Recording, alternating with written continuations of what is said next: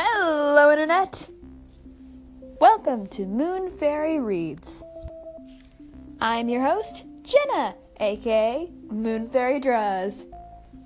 Today's episode will be Irish Crush, which is a Sean Cassidy and reader fic.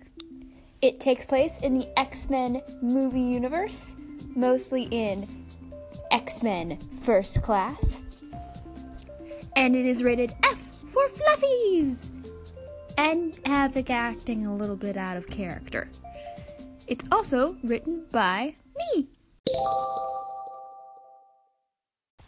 Did you see that? Banshee's wide eyes and gleeful expression made Tess smile as he lifted her in the air. I flew! I flew down the dish! I saw Sean put me down! She giggled. When he obliged her, she tried to contain her laughter. When that didn't work, Sean joined her, the two of them relieved that he hadn't broken anything. All right, I'm gonna go clean up. As Tess walked off, Alex noticed the wide grin. Seems someone's holding out on me. What are you talking about, Havoc? The two of us are just friends. Right. Alex gave his friend a knowing look. You need to move. Tess is a cutie. Someone might snatch her up before you can. It's not like that. Sean stared him down before sighing. At least, I think it is. You like her, admit it. The friends held in silence for a second. Guess if you don't want her, I wonder if she'll go out with me. Alex! Maybe. He shrugged before walking up the stairs to the house. But his words made Sean think. Did he like her? Could they even be more than just good friends? I don't know why he doesn't just ask you out. Alex poked Tess to get her attention. Alex? What? Why should he? You're just hot. That stopped her in her tracks.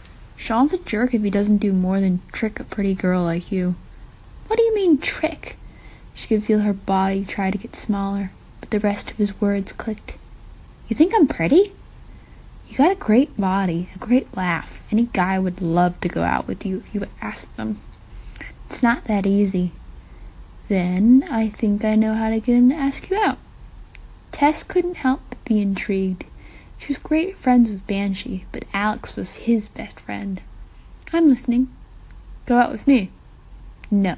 It wouldn't be anything serious. He tried to comfort her. Just a couple dates. Or a drink. Alex, I'm not breaking up your friendship. It's a good plan. Alex! The two turned to see Sean storming towards them. Leave Tess alone. I was just complimenting her. Dude, I know how you flirt. Back off. Tess saw something in Sean's eyes she'd never seen before. Not anger, worry. It was worry, and it scared her. I have to go. She sprinted away, leaving the two boys there, dumbfounded.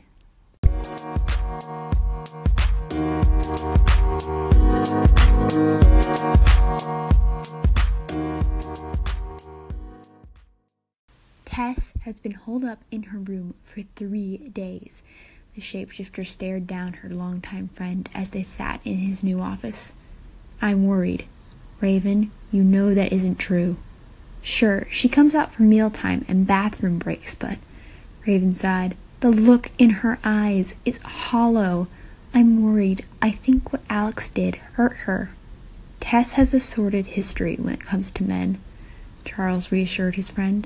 Me using my powers on her without her permission wouldn't make it better. I'm just scared she might hurt herself.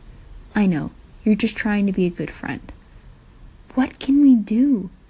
I suspect we can't really do anything. There's only one person I think can bring Tess out of her depression.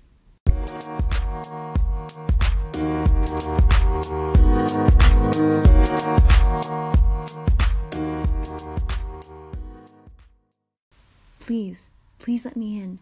Sean held his head so it looked like his entire weight was focused on keeping his forehead on the door's wood. No, you know why I can't do that. He could hear her on the other side. It sounded like she was crying.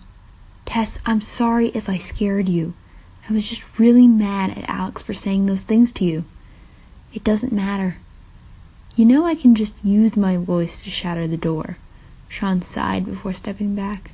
But I won't, because I care about you, and I don't think my heart could survive if anything happened to you. As he started to walk away, he heard the door creak open. You really mean that? Of course I do. Sean smiled at Tess's amazed face. Her hair was a mess, her clothes wrinkled, and she was still in her slippers. But she still looked beautiful to him. Come on, I missed your hugs.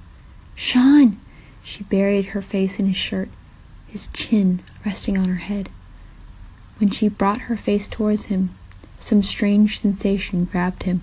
He kissed her, their lips touching sweetly. When gravity threatened to separate their kiss, Sean's arms pulled Tessa up. His long fingers were faintly touching the edges of her hair. It felt right, like a crescendo that was finally able to come to a satisfying end.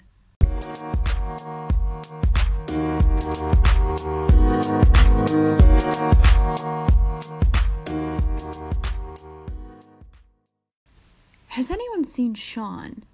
Hank's words interrupted everyone's thoughts. I think he went to get Tess from her room. Angel shrugged, her wings vibrating as she talked. She has seemed a little off recently. What do you think, Alex? Erik tried to remember, which may have caused Alex's spoon to hover off the table. He snapped the utensil down. How should I know? Guess you guys started eating without us. They all turned their heads, and everyone's jaws dropped.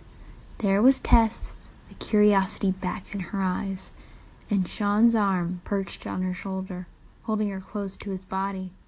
They were the picture of young love.